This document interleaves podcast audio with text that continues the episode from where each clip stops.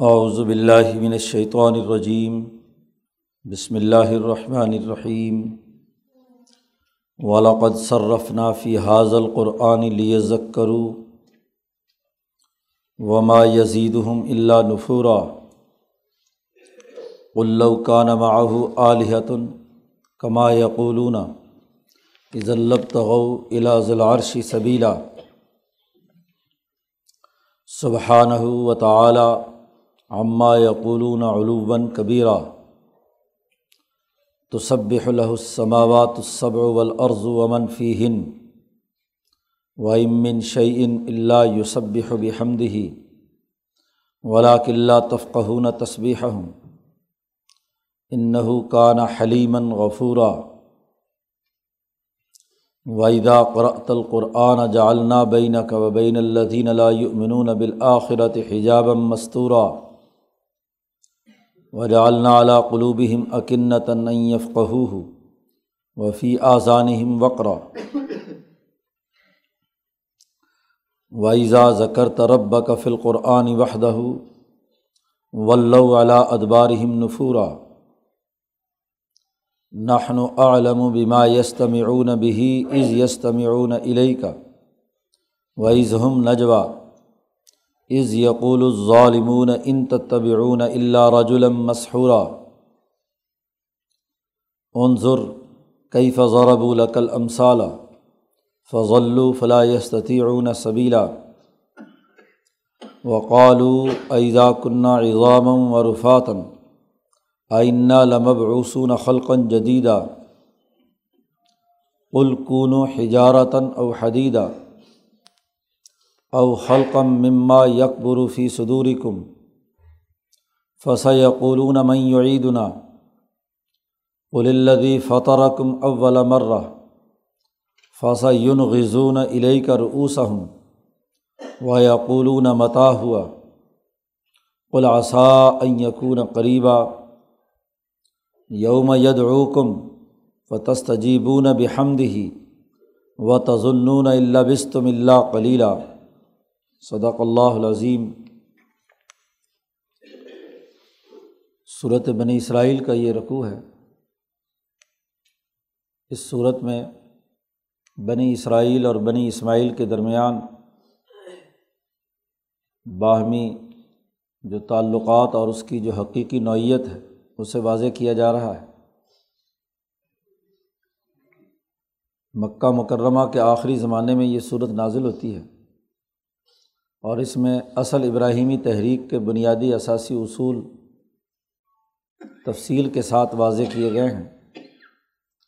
گزشتہ دو رقوؤں میں حقوق انسانیت سے متعلق جو ابراہیمی نظریہ ہے، اس کی دعوت ہے، اس کی تفصیل بیان کی گئی۔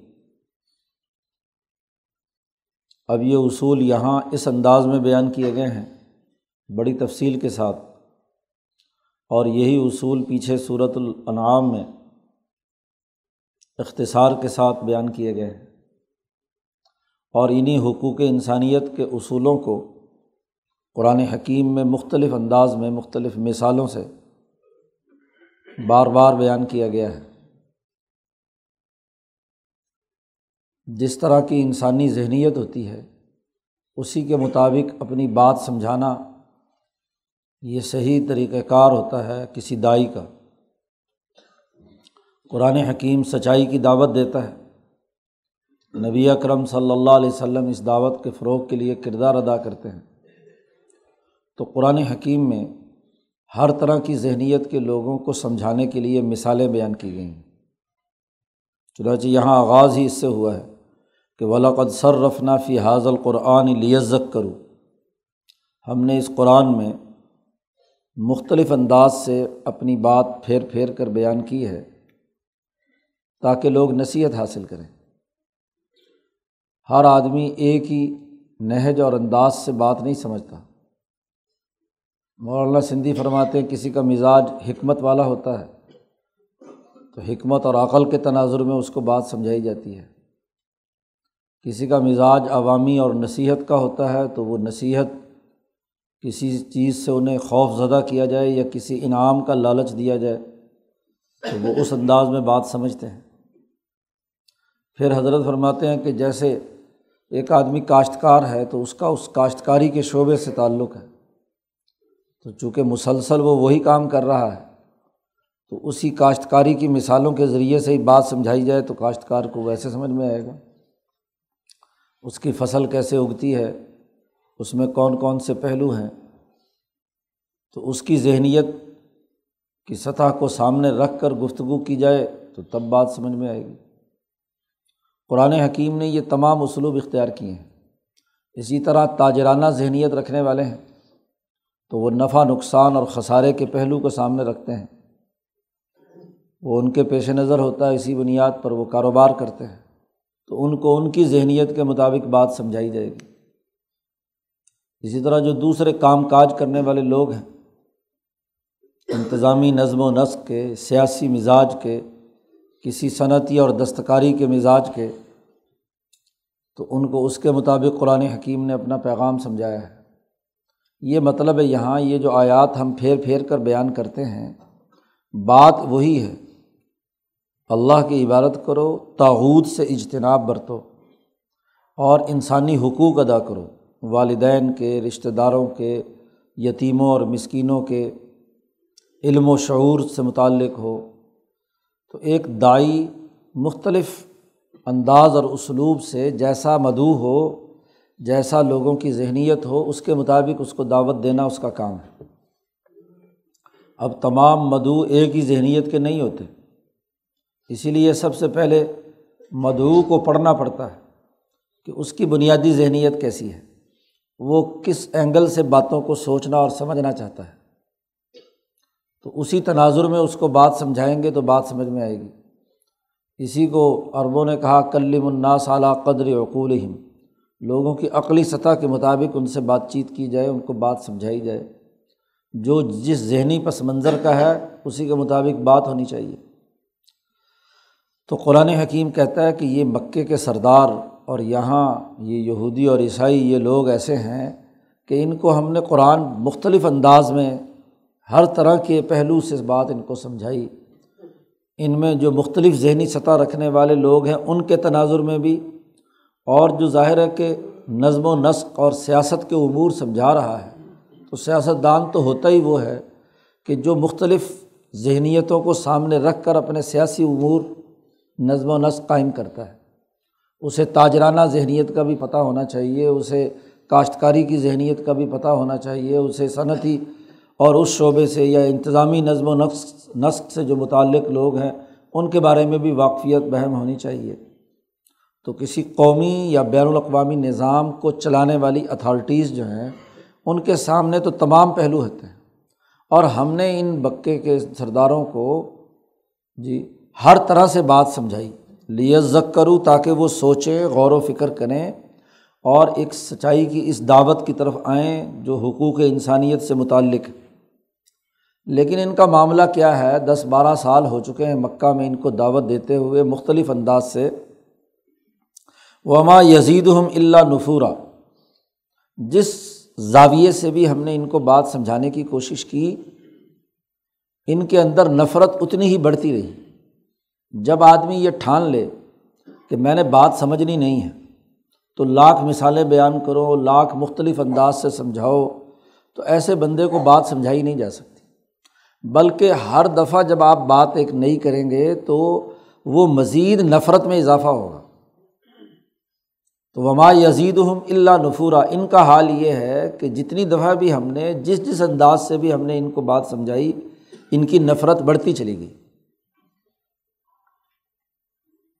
قرآن حکیم کہتا ہے کل اے محمد صلی اللہ علیہ وسلم، آپ ان سے کہہ دیجیے لوکا نماح علیحتن کما یقولون۔ جیسے یہ مکے کے مشرق کہتے ہیں کہ اللہ کے ساتھ اور بھی خدا شریک ہیں، لات، منات، عزا، فلاں فلاں، یہ تین سو ساٹھ بت انہوں نے خانہ کعبہ میں رکھے ہوئے ہیں۔ اگر یہ بات جو کچھ یہ کہتے ہیں، کما یقولون، اگر اللہ کے ساتھ کوئی اور خدا بھی ہیں تو کتنے سال ہو گئے؟ تین سو سال تو تمہیں ہو گئے امر ابن الحا کے زمانے سے تم یہاں بت پرستی کر رہے ہو۔ تو عزلب تغو الاز العرشی سبیلا۔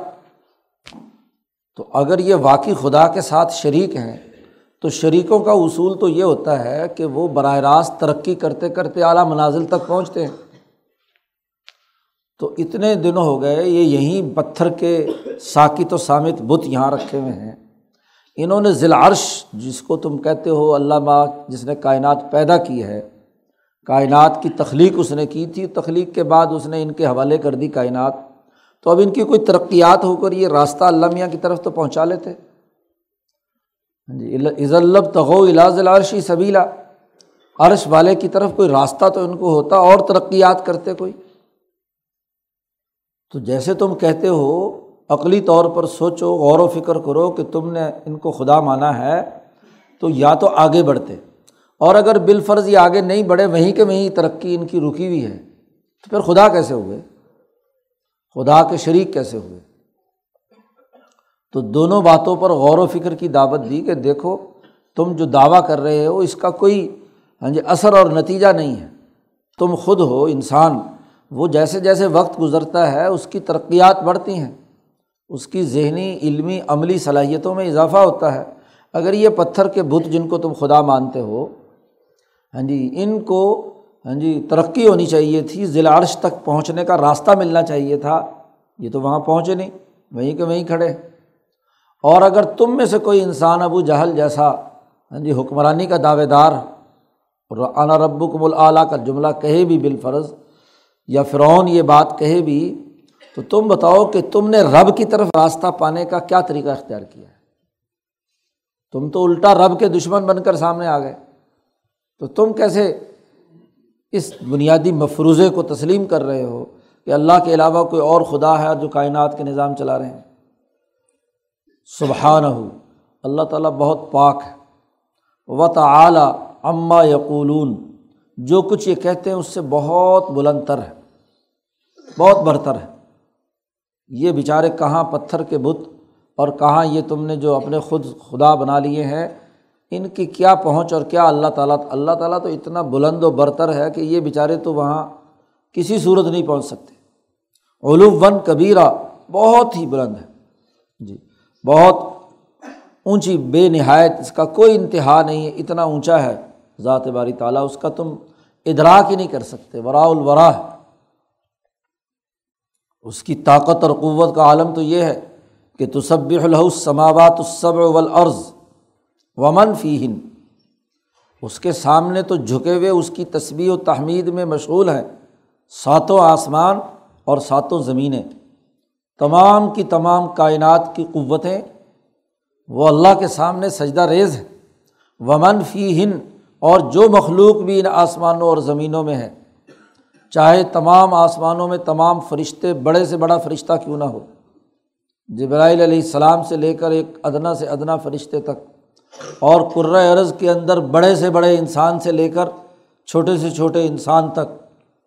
تم تو بیچارے کسی باغ کی مولی نہیں ہو، یہ امام الانبیاء محمد مصطفیٰ جو انسان اکبر ہے، یہ آدم علیہ السلام، یہ نو علیہ السلام، یہ ابراہیم علیہ السلام جو اعلیٰ درجے کے انسان ہیں۔ تمہاری تو انسانیت ہی ناقص اور ادھوری ہے۔ جن کے کان نہ ہوں، آنکھیں نہ ہوں، دل نہ ہو، وہ انسان کس بات کا ہے؟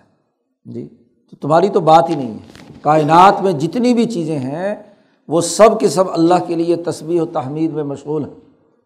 تو جس کی حکمرانی اتنی وسیع ہے، اتنا دائرہ کار بلند ہے، تو اس کے مقابلے میں تم ان خداؤں کو بت بنا کر پیش کر رہے ہو۔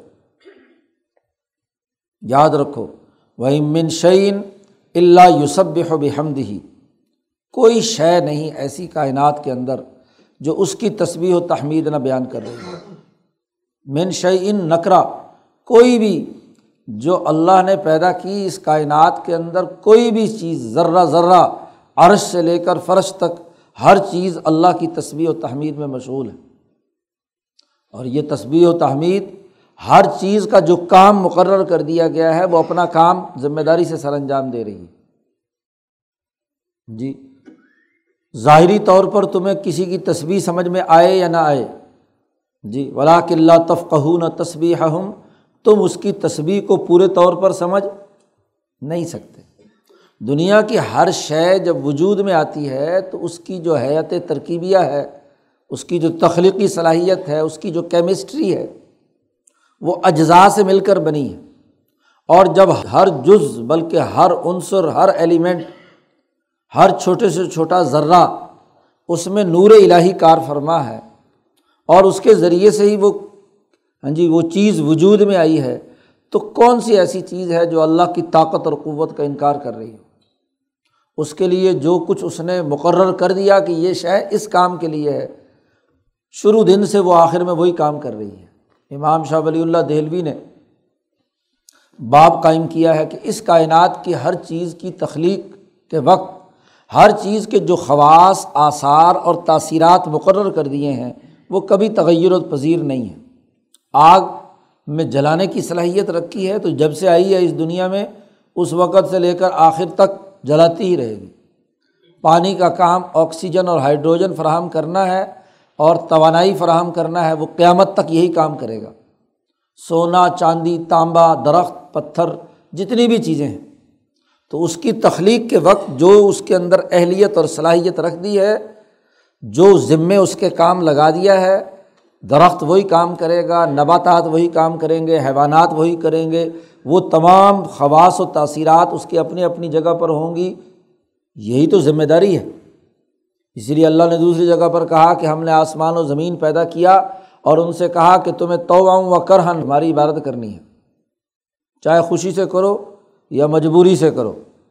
تو جس کو جو ذمہ داری دے دی گئی ہے، وہ تمام لوگ اپنی اپنی ذمہ داریاں ادا کر رہے ہیں۔ کبھی اس سے اس چیز نے انکار نہیں کیا۔ اور پھر حضرات ہمارے بزرگ صوفیہ اکرام تو کہتے ہیں، دنیا کی ہر شے کی ایک روح ہے۔ جی حضرت شاہ عبد القادر صاحب رائے پوری کے ارشادات میں موجود ہے کہ ایسے ہر چیز کی ایک روح ہے۔ ہر شہر کی بھی ایک روح ہوتی ہے، ایک ہر درخت کی بھی ہوتی ہے، ہر پتھر کی بھی ہوتی ہے۔ اور وہ روح جو ہے، وہ بھی ذکر کرتی ہے۔ وہ بھی ذکر الہی کرتی ہے۔ اور وہ بھی اللہ کے احکامات کی پابند ہوتی ہے، جو اسے حکم دیا جاتا ہے۔ تو دنیا کی کوئی چیز ایسی نہیں جو اس کی تصویر و تحمید نہ کرتی ہو۔ لیکن تم کیسے نالائق ہو کہ اللہ کے ساتھ اللہ کا شریک ٹھہراتے ہو؟ ان بے شک اللہ پاک بہت بردبار ہے اور بہت معاف کرنے والا ہے۔ اس لیے اس دنیا میں تمہارے ان جرائم کے باوجود کہ تم اسی کی کھاتے ہو، اسی کا پیتے ہو، اسی کے ملک میں رہتے ہو، اسی کی زمین پر رہتے ہو، پھر بھی تمہاری تصویر نہ کرنے کے باوجود تمہیں برداشت کیا ہوا ہے۔ تو یہ بردباری ہے۔ کیونکہ ایک وقت مقررہ ہم نے طے کیا ہے کہ اس وقت کے بعد یا تو دنیا میں تمہارے خلاف عذاب آئے گا اور اگر دنیا میں کسی طرح بچ گئے تو آخرت میں یا قبر میں تمہارے لیے عذاب کا فیصلہ ہم نے کیا ہوا ہے۔ تو دنیا میں ہم نے تمہیں وقت دیا ہے۔ پرچہ اس وقت حل کرنے کے لیے وقت ہے۔ تو اس میں تو ہم بردباری کا مظاہرہ کر رہے ہیں۔ تو اس لیے ہاں جی اس بردباری سے فائدہ اٹھا کر، اس معافی سے فائدہ اٹھا کر اپنے رویوں کو درست کرو۔ ان کان حلیمن غفورہ یہ عجیب لوگ ہیں۔ وحیدہ قرأت القرآن جالنا بین کا و بین اللہ دین اللہ بالآخرت حجابم مستورہ آپ جب بھی قرآن پڑھتے ہیں ان کے سامنے، تو ہم نے ان کے اور جو آخرت پر ایمان نہیں رکھتے، مستقبل کی سوچ نہیں رکھتے، ترقی اور کامیابی ان کے پیش نظر نہیں ہے، ہم نے اس کے درمیان حجابم مستورہ، ایک چھپا ہوا پردہ اس کے درمیان پیدا کر دیا ہے۔ اب اس کے نتیجے میں کیا ہے؟ ان کو بات سمجھ میں نہیں آتی۔ قرآن کہتا وجالنا اعلیٰ قلوبہم اکنتن ہم نے ان کے دلوں کے اوپر پردہ ڈال رکھا ہے۔ این یف کہ کہ وہ قرآن کو سمجھ سکیں۔ اس پردے کے نتیجے میں قرآن ان کو سمجھ میں نہیں آتا۔ وفی آزان وقرا، اور ان کے کانوں میں ڈانٹ ہے۔ اب یہ بات خود ان لوگوں نے کہی ہے، خود قرآن نے دوسری جگہ پر نقل کیا ہے کہ قالو قلوب فی اکنت مما تدعونا الیہ۔ ہمارے دلوں پر پردہ چھا گیا ہے، جس کی آپ ہمیں دعوت دیتے ہیں۔ اور خود انہوں نے یہ بات کہی، وفی آزاننا وقر بینینا و بینا کا حجاب فعمل اننا عاملون۔ اب یہ خود یہ کہتے ہیں قالو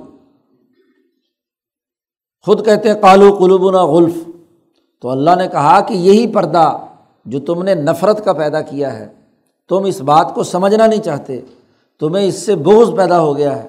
اب اس کے نتیجے میں بات سمجھ میں نہیں آتی۔ بات اسی کو سمجھ میں آتی جو توجہ سے سنے، عمل کرنے کی نیت سے سنے، سوچے اور غور و فکر کرے۔ کلاس کے اندر جو طالب علم توجہ سے سبق سنے گا، اس کو بات سمجھ میں بھی آئے گی اور وہ اس کو عمل کرنے میں بھی سہولت ہوگی۔ لیکن جس طالب علم کے دماغ میں نفرت بیٹھ گئی کہ یہ جو استاد جو بات بھی کہے گا میں نے اس کی رد کرنا ہے، ضد پیدا ہو گئی۔ تو وہ اپنے دل پر خود ہی پردہ لگا کر بیٹھا ہوا ہے۔ سو طالب علموں کو بات سمجھ میں آتی ہے اور اس ایک کو نہیں سمجھ میں آتی یا چند کو نہیں سمجھ میں آتی، وہ وہاں گپاسٹنگ میں لگے ہوئے ہیں، موبائل سے کھیل رہے ہیں اور ادھر ادھر کے چکر میں لگے ہوئے ہیں۔ تو وہ بات ہی توجہ سے نہیں سن رہے، تو انہیں کیا سمجھ میں آئے گی بات؟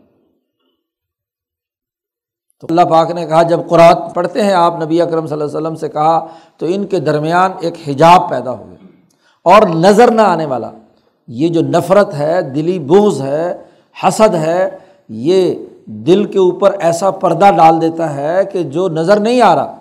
بظاہر کلاس میں شریک ہے، بظاہر اس مجلس میں موجود ہے، لیکن جب توجہ نہیں ہے اور نفرت پیدا ہو گئی، تو ایک نظر نہ آنے والا پردہ ان کے دلوں پر اور ان کی کانوں میں ڈانٹ ان کا معاملہ تو یہ ہے کہ ویزا ذکر تربا کا فل قرآنی جب آپ قرآن پاک میں اللہ کا اپنے رب کا ذکر کہیں بھی کرتے ہیں، وحدہ اللہ کی توحید کا کہ ایک ہی خدا ہے۔ جب آپ اس کا تذکرہ کرتے ہیں، تو ولو والا ادبارہم نفورا، تو پشت پھیر کر نفرت کرتے ہوئے بھاگ جاتے ہیں۔ خود ہاں جی قرآن نے دوسری جگہ پر ذکر کیا وحیدہ ذکیر اللہ وحدہ حسم عزت قلوب اللہ زین اللہ بلاخرہ اب حالت ان کی یہ ہے کہ یہ اللہ کا نام، اللہ کی توحید کا کوئی بھی جملہ آپ کی زبان سے نکلتا ہے، تو یہ پشت پھیر کر بھاگتے ہیں، بات سننا نہیں چاہتے۔ بت پرستی کی محبت ان کے دلوں میں اتنی بیٹھ گئی ہے غلامانہ ذہنیت اتنی بیٹھ گئی ہے، وہ جس جس کی غلامی کر رہے ہیں اپنے وقت کے فرعون کی ہاں جی اس کی بتلائی ہوئی باتوں کی، آبا و اجداد ان کے پیچھے چلنے کی، ایسی محبت بیٹھ گئی ہے کہ سچی بات ان کو قبول کرنے میں ہاں جی پیچھے پشت پھیر کر بھاگ جاتے ہیں اس کو۔ پھر اگر آپ کی مجلس میں آتے بھی ہیں سننے کے نام پر، تو وہاں بھی تنقید کا نقطۂ نظر ہوتا ہے۔ ضد بازی کا ہوتا ہے، کوئی بات ایسی ملے جس پر کیا ہلا گلا مچایا جا سکے، شور شرابہ مچایا جا سکے۔ لوگ کلاس میں یا مجلس میں آئیں اس لیے کہ بات نہیں سمجھنی۔ وہ تو بغض اور نفرت بیٹھی ہوئی ہے کہ ہم نے یہ بات نہیں سمجھنی۔ اور اگر بات سننی بھی ہے تو اس میں کیڑے نکالنے کے لیے۔ کوئی نہ کوئی اس میں سے کیا ہے، اپنی مطلب کی بات نکالنے کے لیے۔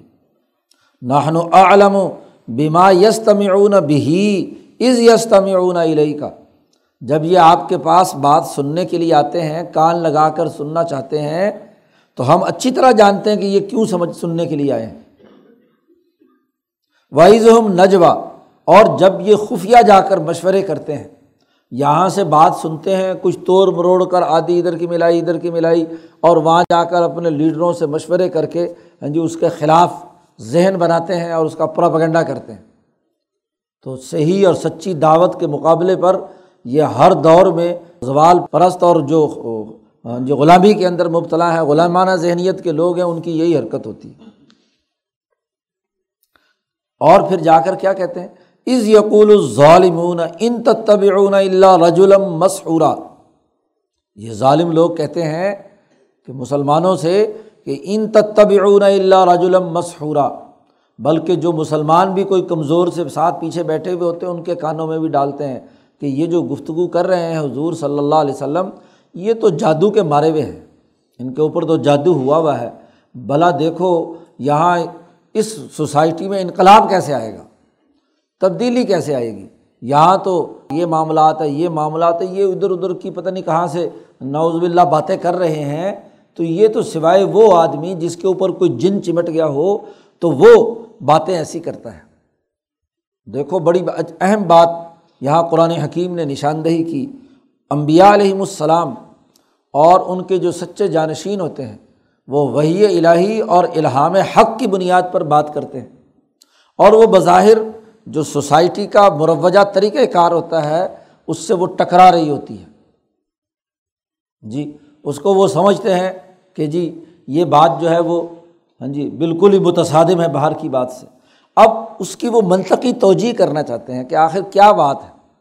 کہ سوسائٹی میں جو کچھ ہو رہا ہے یا جو ظاہری اشاریے ہیں، وہ تو کچھ اور بات کہہ رہے ہیں۔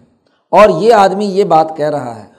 تو اس کی ان کے یہاں زیادہ سے زیادہ جو علمی یا عقلی توجہ تھی، وہ یہ کہ اس پر کوئی جن آ گیا، باہر سے کوئی مسلط ہے اور وہ اس کے اندر جن بول رہا ہے۔ جی وہ ان کو باتیں بتلاتا ہے یا ان کے اوپر ہاں جی مسلط ہے، اس کی آواز ہے۔ یہ اصل آدمی ہوش و حواس میں یہ بات نہیں کہہ سکتا کہ فرونیت کا نظام موجود ہو، ابو جہل کا سسٹم طاقتور موجود ہو اور وہاں انقلاب کی بات کرنا، توحید کی بات کرنا، یہ کیسے ہو سکتا ہے؟ اب ان کی عقلی سطح ہی اتنی ہے کہ وہ شہر سے اور جادو سے اوپر اٹھ کر بات سوچنے کے لیے تیار نہیں ہے موسا علیہ السلام نے جب بات ارشاد فرمائی تو وہاں فرعون نے بھی یہی کہا کہ جی جادوگروں کو بلاؤ۔ تاکہ اس یہ بھی جادوگر ہے تو جادوگر، زیادہ زیادہ جادو کا علم ہے نا تو جادو کا توڑ جادو سے ہوگا۔ لیکن نبی جب بھی بات کرتے ہیں، وہ وہی الہی سے کرتے ہیں۔ اب وہ جو نبی کے قلب کا ملا اعلیٰ سے، ذات باری تعلیٰ سے ہاں جی عرش الہی سے جو ربط ہے، جو اس ممبع علم سے جو وہ علم لے رہے ہیں، وہ اس کو سمجھنے کے لیے تیار نہیں ہوتے۔ وہ اپنی عقل کے مطابق کیا ہے؟ جادوگری کی بات کو پیش نظر رکھ کر گفتگو کر رہے ہیں۔ ان کا خیال یہ ہے کہ یہ بات ہاں جی ان کے اوپر جادو ہو گیا۔ اپنے لوگوں کو سمجھانے کے لیے۔ ورنہ جانتے اور پہچانتے تو ہیں کہ بات تو یہی کھری ہے۔ بات تو یہی سچی ہے۔ لیکن اپنے لوگوں کو بے وقوف بنانے کے لیے کہیں گے کہ رجولم مسحورہ اللہ پاک کہتے ہیں ان ضرور کئی فضرب القل امثالہ دیکھیے تو صحیح یہ آپ کے لیے کیسی کیسی مثالیں بیان کرتے ہیں؟ آپ کو مشہور کہتے ہیں، کبھی مجنون کہتے ہیں، کبھی آپ کو شاعر کہتے ہیں، کبھی ساحر کہتے ہیں، طرح طرح کے نام آپ کے انہوں نے رکھے ہوئے ہیں، کبھی سابی کہتے ہیں۔ ہاں جی کچھ نہ کچھ ادھر ادھر کے نام۔ جی بزرگوں سے ہم نے سنا۔ ہاں جی مولانا ادریس صاحب ہوتے تھے ایک ساتھ بعد میں۔ وہ مولانا محمد الیاس دہلوی رحمۃ اللہ علیہ کے شاگرد تھے۔ تو انہوں نے خود سنایا کہ حضرت مولانا الیاس صاحب رحمۃ اللہ علیہ نے سبق کے دوران ہمیں بتایا، شیخ الہند کی عظمت، اٹھارہ سو ستاون کی جنگ آزادی کے بعد یہاں ہندوستان میں انگریزوں نے اتنا قتل عام کیا تھا۔ مولانا الیاس صاحب رحمۃ اللہ علیہ نے فرمایا کہ عورتیں ساتویں کمرے میں بھی اپنے بچے کو انگریز کا لفظ بولتی تھی نا کہ وہ انگریز آ گیا، تو بچہ بھی سہم کر چپ ہو جاتا تھا، روتا ہوا بچہ۔ اور ساتواں کمرہ کیا ہوتا تھا؟ پرانے زمانے میں کمرے بنانے کا اصول اور ضابطہ یہ تھا کہ ایک کمرے کے اندر کمرہ، اس سے آگے کمرہ، دروازے کھلتے چلے جاتے تھے اور آخر میں جو سب سے محفوظ کمرہ شمار کیا جاتا تھا، جس میں کوئی کھڑکی، کوئی ونڈو کچھ نہیں ہوتی تھی، بند ترین کمرہ اسے ساتواں کمرہ کہتے تھے۔ کہ اس وقت اتنا خوف تھا پورے ہندوستان میں انگریزوں کے قتل عام کے بعد کہ کوئی آدمی یہ بات ساتویں کمرے میں بھی نہیں کہہ سکتا تھا۔ بچے بھی خوف زدہ ہو جاتے تھے انگریز کا نام سن کر۔ اور مولانا الیاس صاحب رحمۃ اللہ علیہ نے فرمایا کہ حضرت شیخ الہند نے ایسے جبر کے ماحول میں آزادی اور حریت کا عالم بلند کیا۔ جی ایسے مشکل ماحول میں جہاں کوئی بولنے کے لیے تیار نہیں تھا۔ اپنے شاگردوں کو تیار کیا، ان کی ذہن سازی کی ہاں جی ان کو ہاں جی تربیت دی۔ مولانا سندھی ہیں، مفتی کفایت اللہ صاحب ہیں، مولانا حسین احمد مدنی ہیں، بڑے بڑے لوگ جن کو اس نظریے پر تربیت دینا ایسے مشکل ماحول میں کتنا بڑا مشکل کام ہے۔ یہی شیخ الہند کی عظمت۔ تو ہوتا یہ اچھا جب شیخ الہند نے یہ باتیں کہنے شروع کی تو ماشاء اللہ جو ویسے ہی روٹین کے شاگرد ہوتے ہیں نا۔ جی بڑے نامور شاگرد بھی ہیں، ذرا شیخ الہند کے۔ کہتے ہیں، یہ پتہ نہیں کیا باتیں کرتے ہیں۔ جی کس انقلاب کی؟ انگریزوں کا تسلط ہے، جبر ہے، ہم ہم کیسے مقابلہ کریں گے؟ جی یہ پتہ نہیں کیسی باتیں کرتے ہیں۔ تو طرح طرح کے نام رکھے ہوئے تھے۔ بلکہ جب تحریک ریشمی رومال کے سلسلے میں حضرت مالٹا میں گرفتار ہوئے، تو کوئی آدمی شیخ الہند کے گھر نہیں جاتا تھا۔ حالانکہ سب شاگرد تھے، شیخ الہند کی کوئی ہاں جی نرینا اولاد نہیں تھی، بچیاں تھیں۔ حضرت کی اہلیہ محترمہ تھی۔ تو کوئی شاگرد ان کی خبر گیری کے لیے نہیں جاتا تھا۔ جی ان کی بیٹھک میں جالے لگ گئے۔ حضرت شاہ عبد الرحیم صاحب رائے پوری یعنی مدرسے کا محتمم بھی موجود ہے، مدرسے کے سارے اساتذہ بھی موجود ہیں۔ کسی کو یہ توفیق نہیں، وہ کہتے شیخ الند کے گھر گئے تو انگریز کو پتہ چل جائے گا ہمیں بھی کیا ہے، پکڑ لے گا۔ یہ خوف کی حالت تھی۔ حضرت شاہ عبد الرحیم صاحب رائے پوری رحمۃ اللہ علیہ، دارالعلوم والوں نے مجلس شعرا بلائی، ظاہر شعرا کے سرپرست حضرت شاہ عبد الرحیم رائے پوری رحمۃ اللہ علیہ تھے۔ تو حضرت بھی آئے۔ دیوبند کے اسٹیشن پر اترے اور مستری احمد حسن صاحب تھے، حضرت کے خاص ہاں جی دہرادون کے، وہ حضرت کے ساتھ خادم کے طور پر تھے۔ اب انہوں نے ہاں جی سرپرست صاحب کے استقبال کے لیے اس زمانے میں وہاں اس کو گھوڑا بوگی کہتے ہیں۔ یہ جیسے ریڑھی ہمارے یہاں ہوتی ہے، آگے یہاں کھوتا جڑا ہوا ہوتا ہے، وہاں ہندوستان میں گھوڑے ہوتے ہیں۔ تو وہ چونکہ تنگ گلیاں ہیں بہت سی، دیوبند کی سڑک جو ہے زیادہ چوڑی نہیں، پرانے زمانے کا بنا ہوا ہے تو وہ وہی ریڑیاں ہی اس کے اندر سے گزرتی ہیں، اسے گھوڑا بگی کہتے ہیں۔ تو وہ انہوں نے بڑی سجا وجا کر رکھی ہوئی تھی، سب سے آگے حضرت کے لیے بگی تو حضرت نے فرمایا اور مستری احمد حسن صاحب بتاتے ہیں، حضرت نے فرمایا، میرا ہاتھ پکڑ کے کہ دیکھو جو سب سے آگے بوگی کھڑی ہے نا، اس کے اندر بیٹھنا اور اپنے ساتھ کسی کو نہ بیٹھنے دینا۔ کوئی بڑے سے بڑا بھی بیٹھنا چاہے نا، اسے نہیں بیٹھنے دینا۔ اور بوگی والے کو دوڑا کر اس کو کہنا کہ سیدھے شیخ الند کے مکان پر چلے۔ جی۔ اب دیوبند کا بازار میں ایک ہی گاڑی چل سکتی ہے۔ جی تنگ۔ تو جب اسٹیشن سے آتے ہیں، تو ایک راستہ دائیں طرف کو حضرت شیخ الند کے مکان کی طرف جاتا ہے اور بائیں طرف جو سڑک جا رہی ہے، وہ سیدھی دارالعلوم دیوبند کے باب القاسم پر جا کر نکلتی ہے۔ تو وہاں سے دوڑایا۔ جی باقی لوگ تو ابھی بیٹھ ہی رہے تھے، تو حضرت نے اس سے کہا بگی والے سے کہ بھی دوڑا اس کو۔ جی وہ دوڑایا اور دوڑا کر جو ہے، شیخ الہند کے مکان پر گئے، دروازہ کھٹکھٹایا۔ تو ان کی اہلیہ محترمہ اندر سے آواز آئی، حضرت کا ذکر ہوا تو انہوں نے فوراً بیٹھک کھول دی۔ تو مستری احمد حسن صاحب کو حضرت نے کہا، جالے لگے ہوئے، مٹی سے وہ ظاہر ہے کہ شیخ الہند گئے ہوئے تھے کافی عرصے سے، اس کی صفائی کی اور حضرت وہاں بیٹھ گئے۔ اب یہ لوگ وہاں پہنچے، دارالعلوم ان کا خیال تھا بھی بگی تو وہیں گئی ہوگی۔ اب وہاں تلاش کرتے پھر رہے ہیں دیوبند میں کہ جی حضرت رائے پوری کہاں گئے؟ اب انہیں پتہ چلا کہ ابھی وہ تو حضرت شیخ الند کے مکان پہ بیٹھے ہوئے تو اب یہ آہستہ آہستہ کھسیانے سے وہاں پہنچتے ہیں اور وہاں پہنچ کر حضرت سے کہتے ہیں کہ جی چلیں، وہاں دارالعلوم میں شعرا کا وقت ہے۔ حضرت نے فرمایا، میں تو ایک ہفتہ یہاں ٹھہروں گا۔ جس نے مشورہ کرنا ہے، یہاں آ جائے۔ شیخ الند کے مکان پر۔ ورنہ تو بعد میں آؤں گا میں۔ اب حضرت وہاں فروکش ہو گئے۔ ظاہر مجبور ہیں، سرپرست سے مشورے کے بغیر تو کوئی کام نہیں کر سکتے۔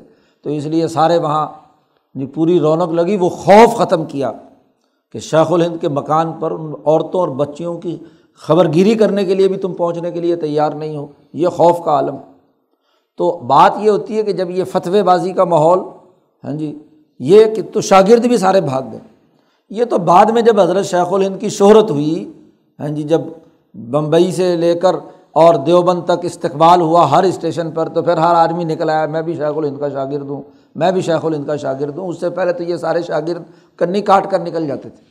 اس مشکل ماحول میں عبید اللہ سندھی تھا۔ جی مفتی کفایت اللہ تھا۔ ہاں جی یہ بڑے الاظم لوگ تھے۔ حضرت مدنی تو مدینہ منورہ میں تھے۔ یہ سب لوگ تھے جو کیا ہے، شیخ الہند کے ساتھ ہر مصیبت میں ساتھ تھے۔ اور اس وقت یہ سارے شاگرد جو ہیں، شیخ الہند سے دور بھاگتے تھے۔ اب جب شہرت ہو گئی تو ہر آدمی شہرت کو کیش کرانے کے لیے میں بھی شاگرد ہوں، میں بھی شاگرد ہوں، میں بھی شاگرد ہوں۔ تو مصیبت کے اس ماحول میں پھر طرح طرح کے الزام تراشیاں۔ شیخ الہند پر کون سی الزام تراشی دنیا کی ہے جو نہیں ہوئی؟ تو جو امبیا کے سچے بارثین ہوتے ہیں، شیخ الہند پہ الزام لگایا جو پیسے کھا گئے، مال اس میں یوں کیا، فلانا کیا، آمریت ہے، تکبر ہے، فلانا ہے، بات نہیں کسی کی سنتے۔ سارے دارالعلوم ایک طرف ہے اور یہ حضرت شیخ الہند انگریز کے خلاف ایسا کام کر رہے ہیں کہ اینٹ سے اینٹ بچ جائے گی، یہاں دیوبند کی اور یہ اور وہ، طرح طرح کے الزامات۔ تو قرآن نے کہا کہ جب زوال پذیر قوم میں انقلابی روح پھونکنی ہوتی ہے، تو ان ضرقی فضرب القلم صالہ دیکھو تو صحیح، آپ کے لیے کیسی کیسی مثالیں گھڑ گھڑ کے لاتے ہیں۔ فضلو گمراہ ہو گئے۔ فلاں یستی اون سبیلا، یہ کسی راستے کو نہیں پا سکتے۔ وقالو یہ کہتے ہیں آئزہ کنہ اظام و مرفاتن آئینہ لمبعوس خلقن جدیدہ پہلے جو توحید کا جو انکار کرتے تھے، اللہ کے ساتھ شرک کا سب سے بڑا ظلم کرتے تھے، اس کو دلائل سے واضح کیا کہ اللہ کی طاقت اور قوت تو یہ ہے کہ کائنات کے ہر چیز اس کے سامنے سجدہ ریز ہے، اس کی تصویر و تعمیر میں مشغول ہے۔ دوسرا جو سب سے بڑا بنیادی کانسیپٹ ان کا خراب تھا، وہ مستقبل میں جواب دہی اعمال کی جزا و سزا یا آخرت۔ مولانا سندھی نے فرمایا کہ سب سے پہلے نظریہ توحید، اس کو دلائل پیچھے پورے رقوع میں بیان کر دیے۔ اس کے بعد نبی اکرم صلی اللہ علیہ وسلم کی رسالت کی اہمیت، وہ بھی یہاں بیان کر دی۔ ویزا قرأت القرآن سے لے کر یہاں فلاح یستیون سبیلا اور تیسری اہم ترین بات جو تھی، وہ آخرت کا انکار تھا۔ ایمان یاد کی، ابراہیمی تحریک کی بنیادی چیزیں، توحید، رسالت اور آخرت۔ تو ان تینوں کو اس رقوع میں وضاحت کے ساتھ بیان کیا۔ کہ یہ کہتے ہیں آئدہ کنہ ادامم و رفاتن کیا جب ہم ہڈیاں اور ہڈیاں بھی ہماری چورا چورا ہو جائیں گی؟ رفاتن بوسیدہ ہو کر ختم ہو جائیں گی۔ آئینہ لمبرسون خلقن جدیدہ کیا ہم دوبارہ نئے انداز میں پیدا ہوں گے؟ بھلا جو مٹی میں مل گیا، قبر میں چلا گیا اور ہڈیاں گل گئیں، سڑ گئیں، تو دوبارہ کیسے اٹھیں گے؟ اللہ نے کہا کل اے محمد صلی اللہ علیہ وسلم، ان سے کہہ دیجیے یہ تو ہڈیاں بوسیدہ ان انسانوں کی ہیں جو ایک وقت میں زندہ تھے اور پھر بوسیدہ ہوئی ہیں۔ ان میں زندگی کی اور حیات کے آثار تھے۔ قرآن کہتا کون ہجارتاً او حدیدہ ہڈیوں کے بجائے تم اگر پتھر کے بھی بن جاؤ، جو کتنا عرصہ چلتا ہے، پہاڑ جب سے چلے آ رہے ہیں، ابھی تک چل رہے ہیں پتھر، یا لوہے کی کوئی لٹھ بن جاؤ جو غلطی نہیں ہے زمین میں۔ جی خالص لوہا ہاں جی بنا ہوا ہو تو کئی صدیاں چل جاتا ہے۔ ابھی بھی لوہے کی لاٹ دلی کے اندر کھڑی ہے۔ ہاں جی پانچ، چھ سو سال پہلے سے، بلکہ آٹھ سو سال سے کھڑی ہے۔ تم لوہے کے بن جاؤ یا پتھر کے بن جاؤ۔ او خلقم مما یکبرو فی صدوری کم یا لوہے اور پتھر سے بھی کوئی مضبوط مخلوق تمہارے دماغ میں ہے، جو تمہارے سینوں میں اس سے بھی بڑی کوئی طاقتور مخلوق ہے۔ جی اس سے بھی بڑا ایسا، ایسی دھات یا ایسا ایلیمنٹ جو گلتا سڑتا نہیں ہے۔ ہڈیوں کی طرح بوسیدہ نہیں ہوتا، جو ہزاروں سال چل سکتا ہے۔ کوئی نیا سے نیا، آج تم دریافت کر لو۔ ہاں جی کوئی یونینیم ہو، کوئی ہاں جی ایلومینیم ہو یا کوئی اور ایسی دھات ہو جو گلتی سڑتی نہیں ہے۔ جو بھی تمہارے دماغ میں، وہ بن جاؤ تم۔ تو یاد رکھو فص یقول عید اور پھر تم یہ کہو کہ کون ہے جو ہمیں دوبارہ زندہ پیدا کرے گا، دوبارہ لوٹائے گا؟ ہاں جی پتھر کے بھی بن جاؤ، لوہے کے بن جاؤ، کچھ بھی۔ تو قل الزی کہہ دیجیے اے محمد صلی اللہ علیہ وسلم اللہ فتح کم اول مرت تمہیں وہ زندہ کرے گا دوبارہ جس نے تمہیں پہلی مرتبہ پیدا کیا ہے۔ تو تم لوہے کے بن جاؤ، پتھر کے بن جاؤ، کسی اور بڑی ایسی نہ گلنے والی دھات کے بن جاؤ تو تب بھی تمہیں دوبارہ پیدا ہونا ہے۔ اللہ کے سامنے حاضر ہونا ہے۔ فسا یون غزون علیہ کا روس ہوں اب یہ ساری بات سن کر بھی یہ اپنے سر مٹکائیں گے۔ جب آدمی کو بات سمجھ میں نہ آئے تو اون ایسے کرنا۔ ہاں جی یہ ہے۔ فص یون غزون اور اوس ہوں تو سر مٹکا کر یا انکار یوں کر کے پھر بھی نہیں ماننا۔ اور وہ یقول نہ متا ہوا۔ اور کہیں گے یہ کہ یہ کب ہوگا؟ جی کیسے ہوگا؟ کل اے محمد صلی اللہ علیہ وسلم، ان سے کہہ دیجیے آسا یقون قریبا۔ بالکل قریب ہے، بس۔ یعنی دنیا کی جو مدت مقرر کی ہوئی ہے، اس کا اکثر حصہ مکمل ہو چکا ہے۔ اب یہی جو ہزار، دو ہزار سال اس کے بعد آنے ہیں، آٹھ، دس ہزار سال میں سے یہ بہت قریب ہے۔ اس لیے حضور نے فرمایا کہ میں آیا اور قیامت بالکل قریب تھی۔ تو ابھی قریب زمانہ ہے، یہ کوئی وقت نہیں ہے، یہ صدیاں اور ہزاریے، یہ گزرنا کوئی لمبا فاصلہ نہیں ہے۔ مجموعی طور پر کائنات جو ڈھائی تین لاکھ سال پرانی چلی آ رہی ہے، اس کے اختتام کا وقت قریب آ چکا ہے۔ آسا یقون قریبا۔ اور یاد رکھو، اس دن جب یہ قیامت کا حشر برپا ہوگا، یوم ید اس دن اللہ تمہیں پکارے گا۔ اور تم اپنی قبروں سے جواب دیتے ہوئے اٹھو گے فتس تجیبون بحمد ہی اللہ کی حمد کرتے ہوئے تم خود اٹھو گے زبان سے۔ جی تو و کرہن مجبوری سے۔ اللہ نے جو تمہیں حکم دے گا، فرشتہ اعلان کرے گا۔ ایو الزام البالیہ ولحوم المتمزقہ۔ حلم الرحمان او بوسیدہ ہڈیو، او ریزا ریزا ہونے والے گوشت تو اٹھو اور اللہ کی طرف پہنچو۔ حدیث پاک میں آتا ہے کہ جب فرشتہ یہ اعلان کرے گا تو سب اپنے اپنی قبروں سے اپنے اپنی جگہ سے سر جھاڑتے ہوئے دوڑتے ہوئے جائیں گے۔ ان کی ہڈیاں اکٹھی ہوں گی، ان کا گوشت اکٹھا ہوگا اور وہاں پورا بندہ بنے گا۔ ہاں جی جیسے ہی یہ اعلان ہوگا اور ایسے ہی یہ ننگ دھڑنگ دوڑتے ہوئے اس میدان حشر میں جہاں اللہ تبارک و تعالیٰ نے ان کے ہاں جی اکٹھا کرنے کا اعلان ہوگا، وہاں بغیر کسی سوچے سمجھے ہوئے ہاں جی دوڑتے ہوئے جائیں گے۔ سر سے مٹی جھاڑتے۔ ہوئے یوم یدعوکم، جب تمہیں پکارے گا فتست جیبو نہ بھی حمدی اس کی حمد کیا ہے؟ کہ جیسے تھے، ویسے کہ ویسے دوبارہ اکٹھے ہوں گے۔ زبان سے پکاریں یا نہ پکاریں۔ اور اس وقت پکارنا کوئی حیثیت نہیں رکھے گا۔ کوئی اب تو سزا و جزا کا وقت ہے۔ پرچہ تو موت سے پہلے مکمل ہو چکا۔ یہاں اب حمد کرو یا کچھ بھی کرو، یہاں تو تمہیں جو آڈر دیا گیا اس کے مطابق تمہیں خود بخود دوڑنا ہے ادھر۔ اور جب دوڑ رہے ہوگے تو وہ تزنون اللہ بستم اللہ کلیلہ تم گمان کرو گے کہ ہم تو دنیا میں بہت تھوڑا سا ٹھہرے ہیں۔ اللہ بستم اللہ کلیلہ آج جسے تم کہیں دور سمجھتے ہو کہ پتہ نہیں کب آئے گی۔ جی متا ہوا۔ اس وقت تم کہو گے کہ وہ وہ جو زندگی پچاس ساٹھ سال کی گزری ہے، سو سال کی گزری ہے، وہ تو بہت تھوڑی سی تھی، ایسے بس چند سیکنڈ ٹھہرے تھے وہاں۔ آخرت کے نئے نظام میں، حشر کے اس میدان کے دن میں، تو یہ دنیا کی زندگی ساٹھ ستر، سو سال کی زندگی کیا ہے؟ اس کی کوئی حیثیت نہیں، یہ تو چند منٹ ہیں کہ جس میں آپ نے سمجھ لیا کہ جی ہم وہاں ٹھہرے تھے۔ تو قرآن حکیم نے اس رقوع میں تینوں باتیں مختلف انداز میں بیان کی ہیں۔ توحید کا نظریہ رسالت رسول اللہ کی اہمیت کہ ان کی بات کو نہ سمجھنا، حجاب آ جائے اور رسول کی رسالت کو نہ مانے، تو کتنی بڑی خرابی ہے۔ ان کو رج مسحور کہنا غلط بات ہے۔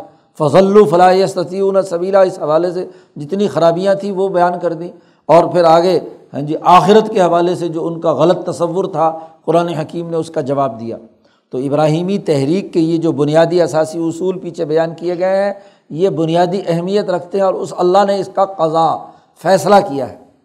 تو اس کو تسلیم کرنا، اس کے مطابق چلنا، یہی ترقی کا راستہ ہے، اس کے علاوہ اور کچھ نہیں۔ اللہ تعالیٰ قرآن حکیم کو سمجھنے اور اس پر عمل کرنے کی توفیق عطا فرمائے۔ اللہ